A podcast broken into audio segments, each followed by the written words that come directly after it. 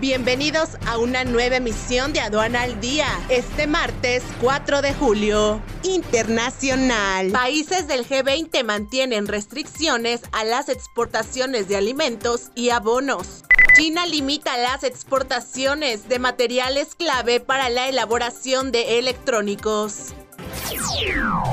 Nacional. Sonora se posiciona en octavo lugar nacional en exportaciones. San Luis Potosí, el tercer estado con mayor aumento de exportaciones, de acuerdo al INEGI. Secretaría de Economía de Nuevo León impulsa la ventanilla digital de inversiones.